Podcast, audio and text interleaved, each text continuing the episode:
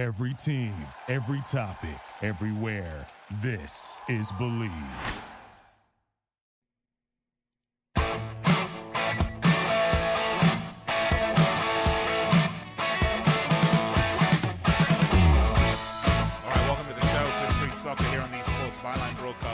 And broadcasting live on Sirius XM 211 Dan Patrick Sports. I'm uh, your host, Nick Geber. Great to be with you today. Today, we're going to focus our attention on a certain club in Manchester uh, that's not the back to back Premier League title holders, uh, that was up until 2013 uh, the most dominant team in the English Premier League since its inception. And I'm talking about the inception of the Premier League, not the inception of football in England, obviously.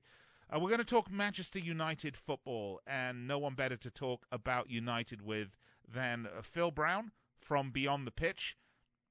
Phil is a highly influential voice amongst Manchester United supporters and uh, has his opinions about the situations at Old Trafford.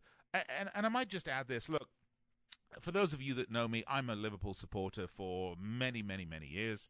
And Liverpool, Man United, no love lost between them. However, you have to be able to try to look at this objectively. The same way that I love my club, United supporters love their club, not just uh, football, uh, could be American football or basketball or whatever it is. If you're a dyed, uh, true blue fan of your club, uh, your passion, your club is like a family to you, member of the family to you. And when that member of the family is not well, uh, it creates a lot of problems. And, and this may sound like a overreaction, but it, it's really what it's like. And the troubles at United since 2013 are, are, are really have really come to the forefront. But many would say those troubles started in 2005. Phil's going to fill, fill you in. Tell you about. Let's talk a little United. Let's talk United on the pitch this season. Ole Gunnar Solskjaer, Paul Pogba, and let's talk the boardroom. Uh, Ed Woodward, the Glazers. What are some of the problems at United? Where is this club going? And what do you have to look forward to? Look, you can find me on Twitter. I'm at Nick Geber, N I C K G E B E R. Uh, and of course, you can find this show at Fifth Street Sports as well on Twitter. Uh, you will be hearing from Phil Brown uh, right after the break. Just a reminder, I'm with you Monday through Friday, 9 p.m. Eastern, 6 p.m. Pacific. Uh, that's daily, right here on Sports Byline on American Forces, and also on our digital platforms, whether that's iHeartRadio, TuneIn, the award-winning SiriusXM app, and finally, a big hello to our men and women in uniform around the world uh, listening, courtesy of the American Forces Network. All right, I'm going to step aside. Be right back with Phil Brown.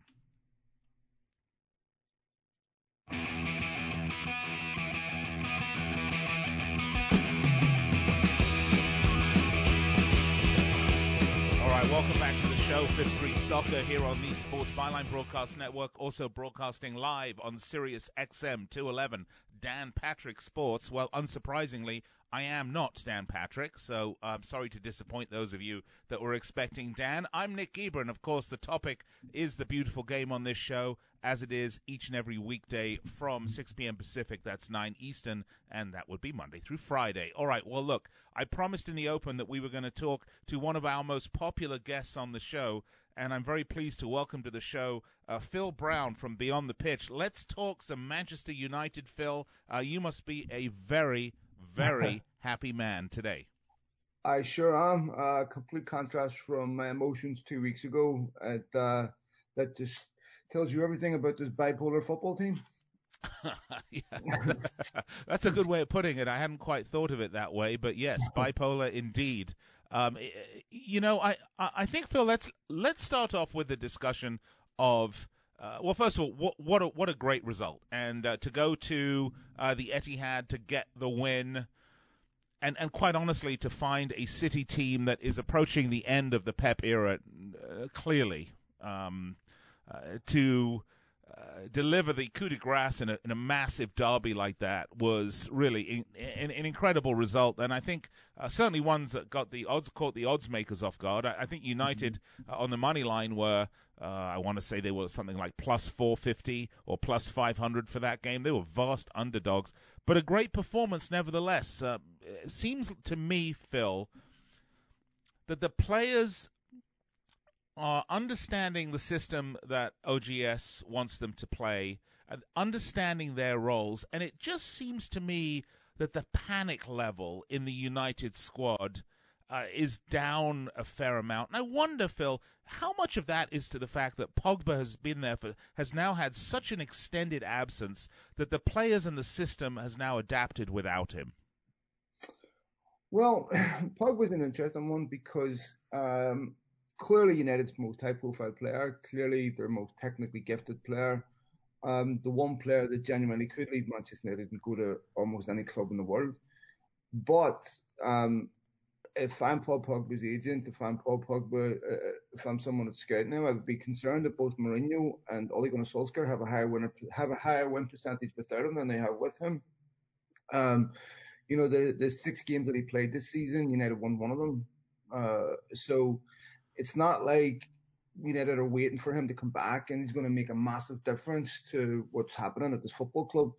That being said, I still think an on-form Paul Pogba has a place at Manchester United. I think um, you see what you see against Manchester City is what we saw when Solskjaer first came in. United sat they uh, attack with pace, precision on the counter attack, and they they uh, were beating very very good teams in the early in the early times of Solskjaer, but that started to taper off, and uh, really after PSG. And so, um, what when we talk about finding their feet in the system, um, these players already found their feet. They lost their way and now they've refound it. But I think what you're seeing, Nick, is it doesn't take much for this United team to look misjoint, disjointed because it's very easy to look bad at this United team because the players that they have are a mishmash from Van Gaal, from Mourinho yep. to Solskjaer. All of them play very different ways. Um, United never really committed to any of those managers. So when you're playing people like Andreas Pereira, and Fred in midfield. That's not a midfield. That's two players that can play midfield. But when you play Fred with McTominay, where there's tactical discipline, where there's you know there, there's a whole different dynamic in midfield, then you see two, two different players. And um, I think for United fans, the the emergence of Fred as a legitimate midfielder has been as pleasing as anything else because we've sat here scratching our head. 52 million. How did this guy get in the Brazil national team? Because prior to this, he looked horrendous. Yeah, I, I think that's a really good point. But the point I was trying to make uh, wasn't so much about Pogba's impact in the team. Mm-hmm. It was about the uh, the concept of Pogba in the team. In other words, when you sign a player like mm. Pogba, you have a system in mind, you have a way you want the team to play, and you train for that, and you build a squad around a player like Pogba. When the player is gone for an extended extended period of time, mm-hmm. there comes a point where you have to say, you know what, we got to move on without him. Mm-hmm. And I certainly think we're seeing a lot of that. But you know, I also think. Uh, Phil, uh, certainly you and and no doubt me uh, have been uh, maybe prone to a little overreaction uh, in terms of some of United's results this season yeah. and Ole Gunnar Solskjaer at the helm. It, it, it's interesting when you look back, and, and, clearly it's been a terrific run of form uh, in the last, uh, what, five matches since the Bournemouth defeat. Uh, it's been unbeaten in five, three wins, two draws, some really good results. Mm-hmm. But if you look at the if the sum total of the season so far, all 16 games, with the exception of that absolutely awful September October that culminated in the 1 1 uh, draw with Liverpool at Old Trafford, uh, United actually have only lost two games of all the rest of them, uh, with uh, what's that, six wins? Mm. Uh, four four draws. So it, it, was just a really bad blip, a run of form that saw them drop uh, from what uh, seventh in the table all the way down to to fourteenth or something like that. That really had the panic buttons going. But it seems to me that uh, this the squad has really stabilized since that draw against Liverpool was almost a galvanizing moment. Well, look, when you look at the problems at Manchester United, for United fans, you have to look way beyond Solskjaer and the playing squad. The the problems are systemic from top down. And uh, hold that hold that thought because that's going to be the topic for next segment. Yes, okay. absolutely. We've got to talk about the problems with ownership and the boardroom. But get there. But, but but where it relates to the playing squad and context is culture and the, the working culture that exists at Manchester United is not set by Solskjaer, it's set by the people above him. And the irony, of course, is these people talk about they want to change the culture of Old Trafford when in reality they're the biggest problem. Uh, but you very rarely get context anymore, and social media is responsible for the hyperbole that all football now is reported. The last 90 minutes defends everything.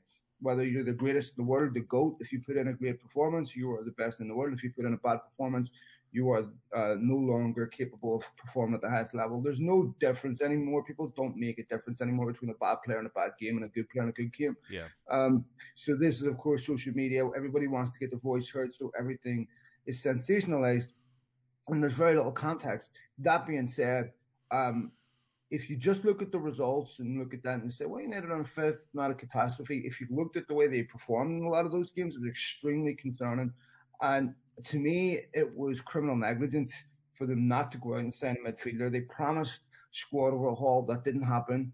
Um, I don't believe for one minute that any of the world's top football clubs that take themselves seriously as a football club, who take um, their objectives seriously, would not have sent a midfielder this summer. Once again, United fans are concerned that the reasons for that is is parsimony rather than actual plan. Yep. And um, you know, the, we keep seeing United cost cutting, cost cutting, cost cutting. Solskjaer may be the great man, he may not be, but in order to evaluate him or any manager properly, they have to be supported properly. Uh, I, I, think Solskjaer's done an exceptional job. The concern that I had with Solskjaer, and I think this is a concern shared by many United fans, is that are we looking at a guy that's just happy to be there, or are we looking at a guy that's going to put his foot down and demand that United support him properly in the transfer market? When you look at some of the sound bites, it's not always the best uh, evidence. You know, and certainly wasn't exculpatory when it comes to saying well, Solskjaer was going to stand up the United board and get the players that he needs. Um, but I think it's really, really important that before you sign anybody, Nick, you change the culture at the football club so that players don't adjust to a toxic culture. They're adjusting to a culture that demands the very best out of them. Because what we see at United is when players leave, they improve. And when players sign for the club, they start out well and then they, their form starts to dip. So um, I think uh, Solskjaer's right in saying the first thing we have to do is change the culture of the club. All right, I'm talking to Phil Brown from Beyond the Pitch. The topic, of course, Manchester United, his uh, uh, beloved Manchester United, and the uh, ups and downs of what has been a uh, very tumultuous uh, season and a half, two seasons at United. In point of fact, it's been very tumultuous at United, obviously, since the legend left. All right, well, we're going to step aside, take a quick break, and we'll be right back with more here on Fifth Street Soccer. If you want to find me, by the way, find me on Twitter. I am at Nick Geber, N I C K G E B E R B E R, and you can find uh, Phil at Beyond the Pitch. All right, we'll be right back after this.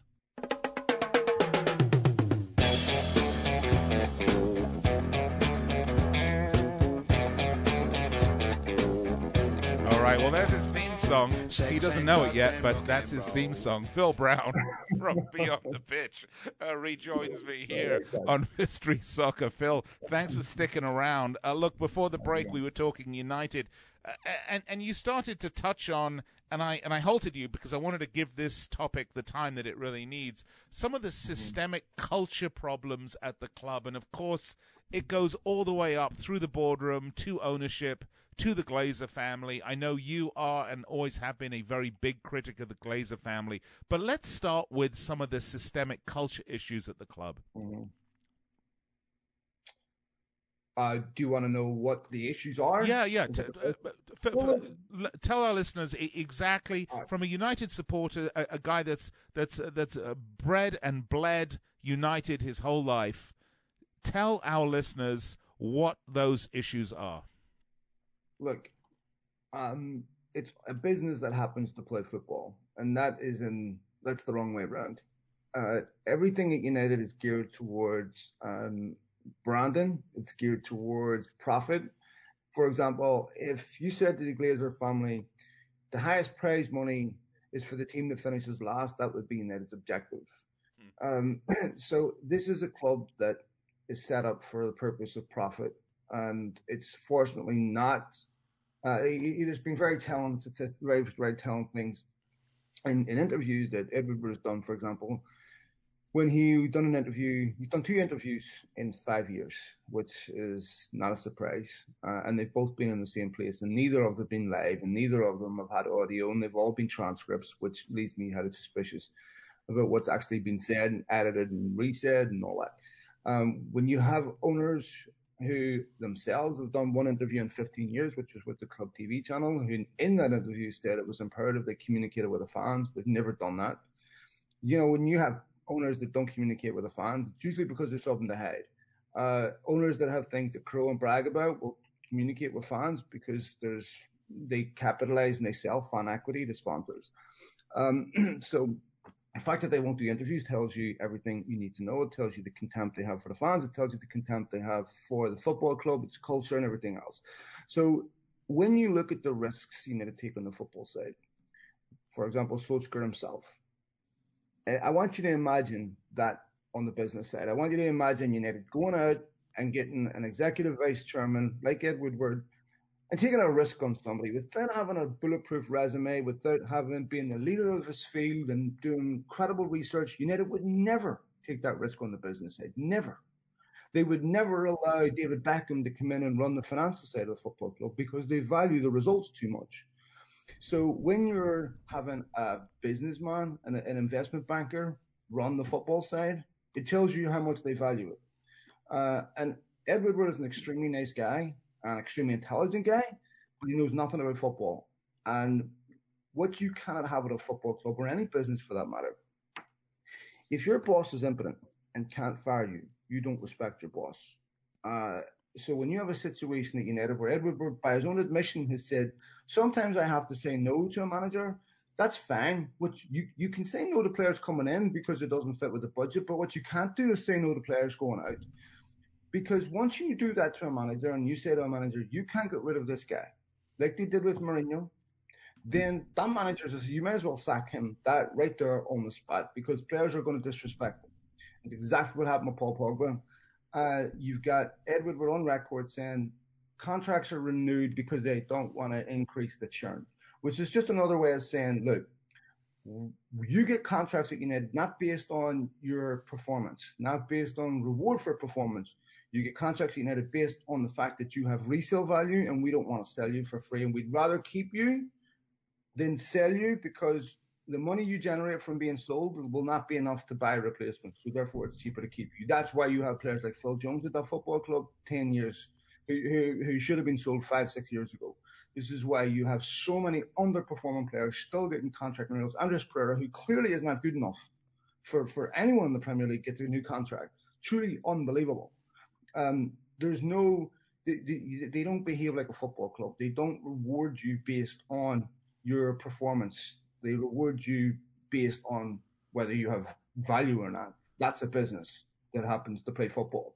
And that is responsible for the imbalance in United and how they pursue everything, the, the culture. The, you know, Solskjaer says he wants to do a cultural reboot. I completely understand what he's talking about. But the problem is And to quote Richard Arnold, when Manchester United have, say they've 18 players in the first team squad, they're 18 George Clooney's because they turn them into brands. Hmm. So are you surprised that these people act individually selfish by uploading stupid videos to social media to promote their brands? Romelu Lukaku uh, up, up, uploads a, a, a, an aftershave commercial the day after United lose at home to Cardiff. Truly unbelievable. But it's a personification of the problems at the club. Why wouldn't they? This is exactly what United want them to do. This is, but but the, this is this is this is the systemic problems with the football club.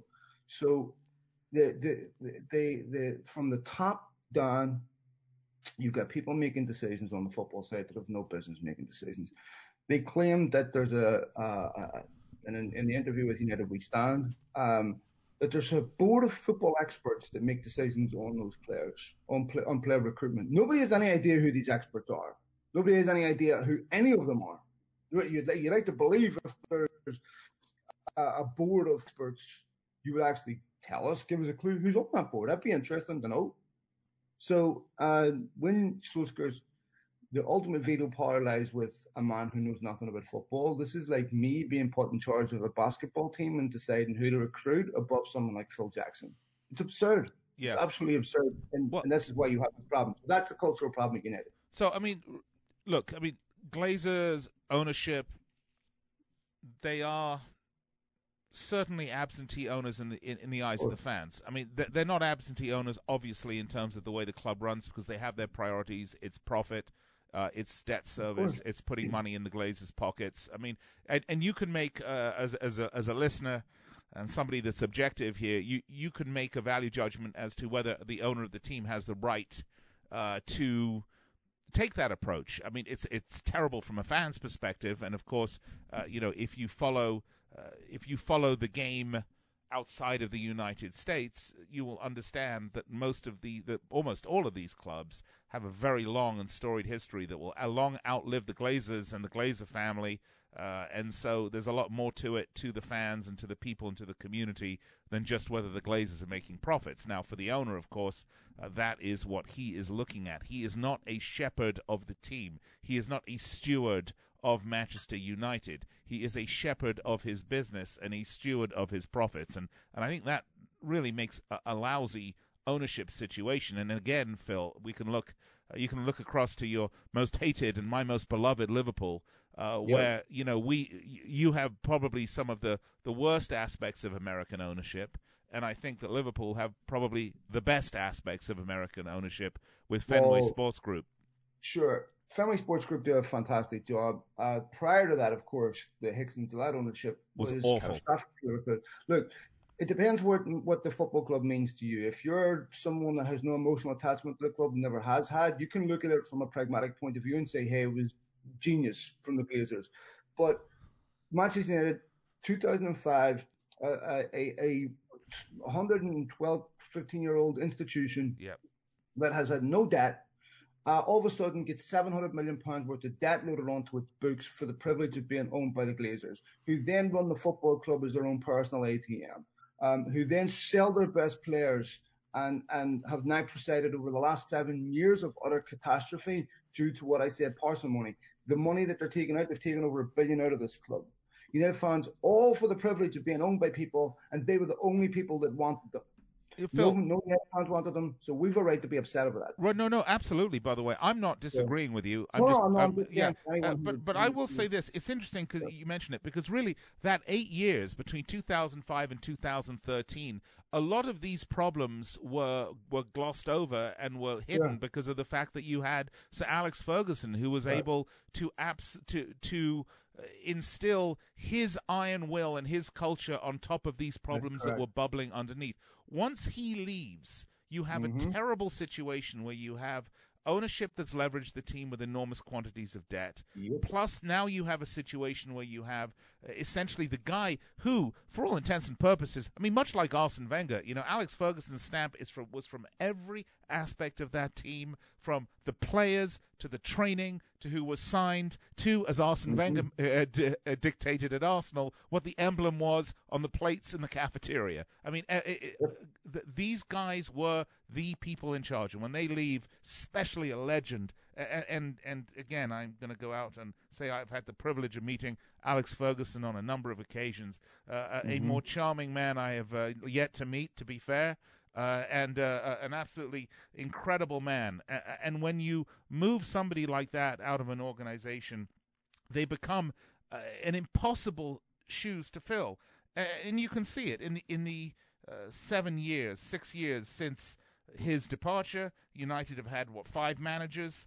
They've had a, a couple, an interim in Giggs, but they've Moyes. Giggs has been mm-hmm. at the mm-hmm. helm. Van Gaal, Mourinho, mm-hmm. uh, OGS. Mm-hmm. Uh, it's been a, a really difficult time finding that stability because I believe ownership never makes it seem like they're there for the long haul, that they care about United 15 years from now. I don't think ownership thinks they'll be there 15 years from now. All right, look, we have to go to break. I want to pick up this discussion on the other side. I'm talking to Phil Brown. Great discussion about Man United the good, the bad, the ugly. Let's lay it all out there. There are all three of those with Manchester United. There is no doubt about it. I will be right back after this. If you'd like to find Phil, by the way, on Twitter, you can find him at Beyond the Pitch. Uh, a great Twitter account. His podcasts are fantastic. And uh, if you're a United supporter uh, or have an interest in the Premier League, uh, you would do do uh, yourself uh, a good service and follow Phil and subscribe to his podcast. All right, I'll be right back. Sometimes I try to do things and they just don't turn out the way I wanted to, and I get real frustrated. And it's like I take my time and I try real hard. All right, no well, do, if you're a Man United supporter, that song institutionalized uh, may very well uh, sum up your feelings uh, for United the last few years. It's been a topsy turvy roller coaster ride. Uh, uh, that is uh, seemingly no end in sight. Well, let's get back to my special guest. We are talking Manchester United Football Club.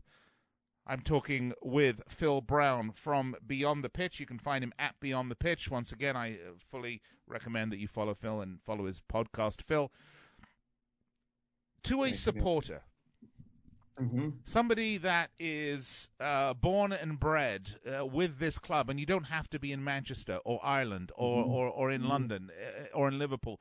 Your club is your club.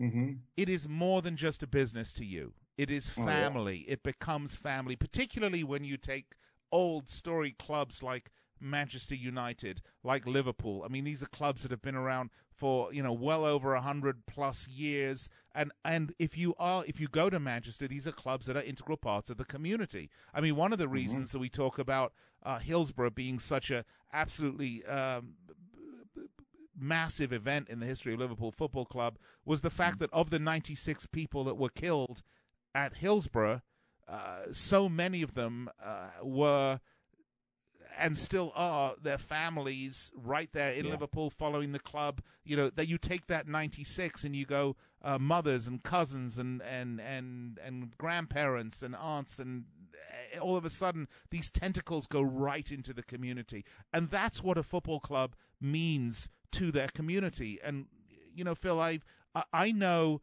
that for you as a United supporter, you can look at watching what's happened to your beloved club is almost akin, uh, from a f- sporting perspective, to watching a family member be assaulted. Yeah, like when you talk about what a football club means to someone, um, supporting sports teams makes no logical sense. We all know that. But I was born in Belfast in the 70s, grew up there in the 80s in the worst type of sectarian violence you can imagine. Manchester United were an escape for me from that. They were something that belonged to all communities in, in the north of Ireland. Uh, it was something that gave me a dream as a child um, to hold on to. It was, and, and whatever, for most people, we have things going on in our lives stress, worry, concern. In football, sport is an escape from that for just a short period of time. And in an era in the 70s and 80s, being a supporter wasn't like it is today. Today you have to be an accountant. Today you have to have yeah. you're looking at human rights violations of your owners. You're looking at uh, you, uh, countries banning football clubs to wash themselves of different types of you know war crimes and everything else. I mean, take a look at Manchester City's previous owner Thaksin Shinawatra. It's just truly unbelievable what yeah. football fans now have to digest and be aware of. Uh, uh and this is not what these clubs were ever intended to be. These these were social football clubs that belonged to their communities that provided a temporary distraction for men, women, and children at the weekend to, to escape from the drudgery of their lives, and now they're turned into businesses.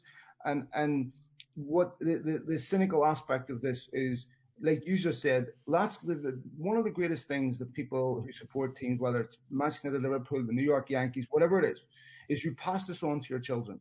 And and now as a United fan, I am being deprived of that because I'm being faced with the choice of do I continue to support the Glazer regime at Manchester United by providing them with finances, or do I take a personal stand and say no, I'm not doing that because it violates my principles. And that is one of the most that is one of the things I'm most angry about is that I can't go out and buy my children Manchester United shirts because I can't support what they do. Um, and, and, and I worry about there's a lot of people being faced with that decision today where football's going to be 20, 30 years from now um, and, and how people will identify with it. So, look, certain things transcend sport, transcend rivalry. When Liverpool were bought by Hicks and Gillett and were, were, were sodomized and run on their ground by these people for the sole purpose of personal profit, I didn't enjoy it. I didn't like it. Um, I think that um, the authorities should do much more to protect clubs yeah. from this type of hostage ownership. Yeah, uh, you, are right. Well, I mean that's a that's a big part of it, isn't it? I mean there has to be mm-hmm. uh, they have to look to try to put in some sort of rules against leveraging leverage buyouts and, yeah, and, and debt, and, and you know financial fair play. And uh, we're really kind of getting off on a tangent here, but the one thing that financial fair play doesn't take into account any account yeah. is debt loading. It's purely yep. turnover. Uh, so right. you could you could borrow a gazillion pounds to buy the best players on the planet, but that's still not going to count against you because it's not an expense, right? I mean, it's you know, it's uh, money that you borrowed versus uh, money that you've made. It, it, financial fair play needs to be completely rehashed. They need to look at the ownership structures of these teams, uh, and I think then you're going to see a, a real shakeout. But look, let's let's get back to it for a minute. Yeah. Let's get back to the pitch here. I have uh, first of all, let's talk about Pogba. You know, he is going to come mm-hmm. back here shortly. Uh, I can't believe he's still injured. I have to think that he's uh, you know, that there's a lot of behind the scenes negotiating. Clearly, he wants to go in January. I don't see any way he goes in January at this point because I think the value United would get for him uh, would would surprisingly enough, even for a January transfer, uh, not be where it should be. He's going to need to play up and put himself on that shop window. We see this with with a fair number of players actually right now that are sort of want away, not just with United. Uh, uh, uh Zaha, for example, another great example mm-hmm. at Palace. I mean, you know, you want to get the, the huge money that Palace will accept, you're going to have to show why you're a world beater. I think Pogba's value has really diminished of late. I think it's, you know, the family involvement in his business affairs. I think it's his lack of influence on the pitch, his injury record. Uh, it, you know, it's not helping his value. Uh, I, I wouldn't be surprised if Pogba comes back and tears it up. What do you think? This is exactly the situation Paul Pogba finds himself in. His stock has not been lower than what it is today uh, in the last five years. Uh, the, the, the, Paul Pogba demanded to leave in the summer. This was always his plan. I know his representatives quite well. And the plan was always three years United move on. He never really wanted to come back to Manchester United, but now United have him where they want them. Because Pogba's in a situation where you're not going anywhere in January because no one's risking the money that Paul Pogba's going to demand um, Real Madrid or need to sell 172 million pounds worth of players to comply with the FFP. They're not buying him in January. Barcelona not buying him in January. So he's got nowhere to go. His only option is to knuckle down and get put in a good six months to remind everybody why he is a world class footballer. And if he doesn't do that, then he, he has no right to yeah. ask and go to any top club. So his only the, uh, like he, he, he, the only thing Paul Pogba can do is knuckle down at the club he's at and, and put in top performances to remind players, people why he is a world class footballer, which he is, but he needs to show certain things. If you want to be a hundred million pound plus, you need to be consistent. You need to influence games. You need to you need, you need to be able to carry a team. You need to be able to decide games. These are things Paul Pogba has to prove in the next six months. Yep, we'll have to see. I think he is going to hit the pitch, and I think he's going to hit it with a with, uh, certainly with. Uh, a different level of intensity because uh, because of his want away. Look, I mean, you have a. Uh, uh, let's take a look at the United schedule coming up. I think your next match is at Goodison Park against Everton. Uh, of course, Everton are a disaster uh, of their own making, I might add. Uh, sticking with Marco Silva far too long. a surprise change that I think nobody was all that surprised about. You, you have to like you have to like the chances there, but uh, away United have been sometimes um, a little bit questionable, and coming up against a club with a with a um, with a new manager. I would remind you, unfortunately, Everton did beat United 4 0 last time they met at Goodison. Mm. Uh, how do you see this match? Well, it's actually at Old Trafford. Oh, so. it is at Old Trafford. I, I, my, my, apologies. This is at no, Old no, Trafford, of course. Yeah. Um, United have a run of games where uh, they're very winnable. And this, like we said, we started this show by talking about the, the you know the football club's bipolar. So it's very very difficult to pin an identity on Manchester United because the, there was zero evidence a week ago that they were capable of beating Spurs and Man City, and they went and mm. done it. So it wouldn't surprise me if they went out and lost Everton. If as as at Alkmaar tomorrow, and a relatively somewhat important game because if they don't win it, they don't win the group. They, right. they uh, I'm sure I'm sure they'll play a lot of their younger players against AZ Alkmaar. They'll rest Rashford and Daniel James, some of those players. But um, if United have any ambition to finish in top four, they have to beat Everton. If they yeah. can go on a run, they can win next three or four games. Then the complexion completely changes when recruiting in January because just a week ago you're saying who would come United, and the only reason why you would come there is because you're going to pay more money. Um, it certainly wouldn't be for football reasons. But Manchester United is such a juggernaut that once they start going in the right direction, and you start getting people believing in what's that, that the football club's capable of competing, players will want to go there, and they absolutely must recruit in January. The squad's yeah. for thin. Well, we're going to do another show, Phil. We're going to talk about uh, what you predict they're going to do on January. We can do a segment on that. It'd be fascinating stuff. Uh, look, uh, just before we move quickly to boxing here, because I know you're a big boxing fan, as yep. am I. I'm just going to tell you, I predict United, and this is kind of going out on a limb here. I think United are going to finish top four this season. Uh, you know, I look at Chelsea, oh, Frank Lampard. I think he's doing a great job, but they're showing a lot of inconsistency. Uh, mm-hmm. I think uh, you string together some good runs. I could definitely see United finishing top four, make for a very exciting uh, Premier League finish. Of course, we are only 16 games into a 38 game season, so uh, good stuff. All right, well, Phil, let's talk boxing for a minute. Yep. Uh, Anthony Joshua defeating uh, Ruiz in, uh, yeah. Uh, you know, tactically, Ruiz got that fight all wrong, or was it Joshua mm-hmm. finally using that long jab?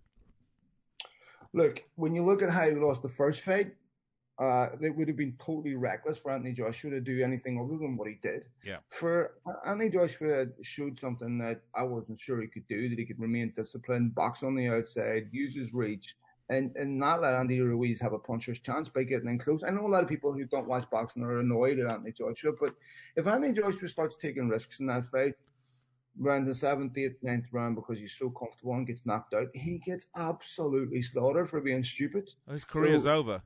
Yes, exactly. People were saying that if he loses, his career's over. He, yeah. he he boxed with discipline. Tyson Fury's done it. Tyson Fury did it with Klitschko. Tyson Fury did it with with, with Deontay Wilder. So so what's wrong with Anthony Joshua doing it? No, I thought I thought he I thought he boxed a perfect fight. I mean, I think that's exactly yeah. right. He he he did not let Ruiz's strengths, where Ruiz is stronger than him with a bigger with a bigger punch. Uh, he didn't let him come inside because uh, Ruiz didn't have the reach. Joshua did. He kept him he kept him out of range and and won what was a very fair fight. You have to say uh, in all uh, on all levels. Uh, great stuff. Uh, let's talk about the heavyweight division for a second. We just got a minute or two. Uh, so, mm-hmm. who's uh, fighting AJ next, and how do you see Deontay mm-hmm. Wilder fitting into this t- into this chemistry here? Well, Deontay Wilder against Anthony Joshua would worry me if it was Anthony Joshua. He has a tendency to eat right hands, and that's John, Deontay Wilder's biggest punch. Um, Deontay Wilder has the power to uh, beat any heavyweight. Uh, he showed against Luis Ortiz he's capable of handling a boxer twice too. That was a very risky fight for him to take both times. Luis Ortiz is a very, very good fighter technically. So Deontay Wilder's earned that he's taken a lot of criticism throughout his career for not being a technically sound boxer. But um, he, he's he, he's earned the right to be called uh, the heavyweight champion of the world, the WBC heavyweight champion of the world. I think uh, I was at the Tyson Fury fight in Staples Center. I wish it had happened again this year rather than the delay. I think we're looking forward to that fight in February. Um, you could go either way because Deontay Wilder has the power to equalize anybody. But um, I think uh, you know when when I look at those heavyweights, I think um, it's good to see the heavyweight division come alive again after being in a slumber for yeah. so long with with quality fighters. All right, Phil. We're unfortunately we are out of time. Phil, we're gonna have to put some time aside to talk more United, more boxing, uh, great stuff. And isn't it great? Yeah, to see the heavyweight division finally be the uh, the glory division again uh, is great stuff. Phil Brown, always a pleasure. Thank you so much. And once again, you can find you can find Phil at uh, Beyond the Pitch. I'm gonna step aside and be right back to wrap it up.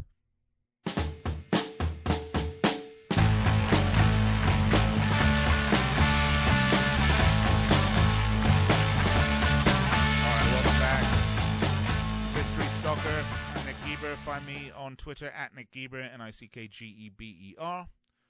Want to thank Phil Brown from Beyond the Pitch coming on, talking about uh, a matter near and dear to his heart, of course, Manchester United, the discussion. So many issues, and it doesn't matter if you're a United supporter or a Liverpool supporter, or a Chelsea supporter, or you support the Knicks or the Yankees or the Braves or whoever it is. Your club is your club. And what goes on with your club is passion. It's love.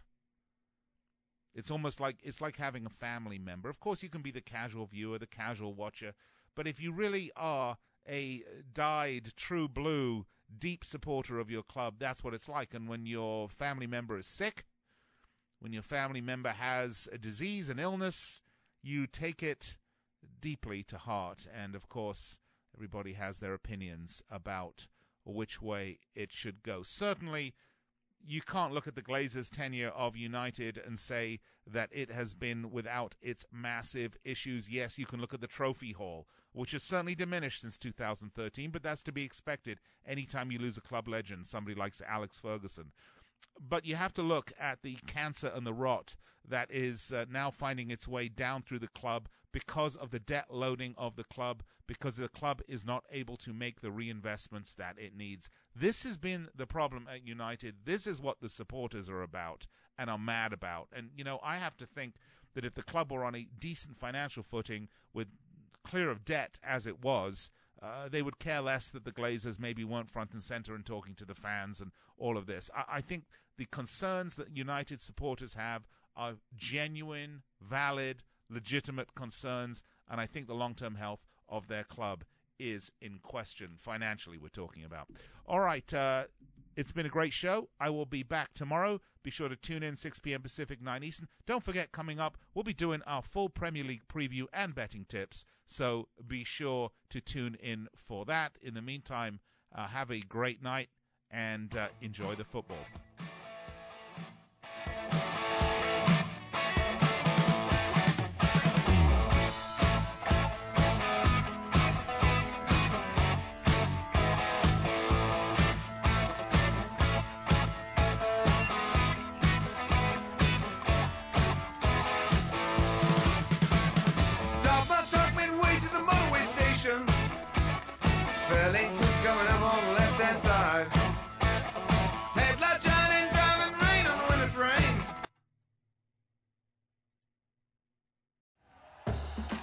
For listening to Bleav. You can show support to your host by subscribing to the show and giving us a five star rating on your preferred platform. Check us out at Bleav.com and search for B L E A V on YouTube.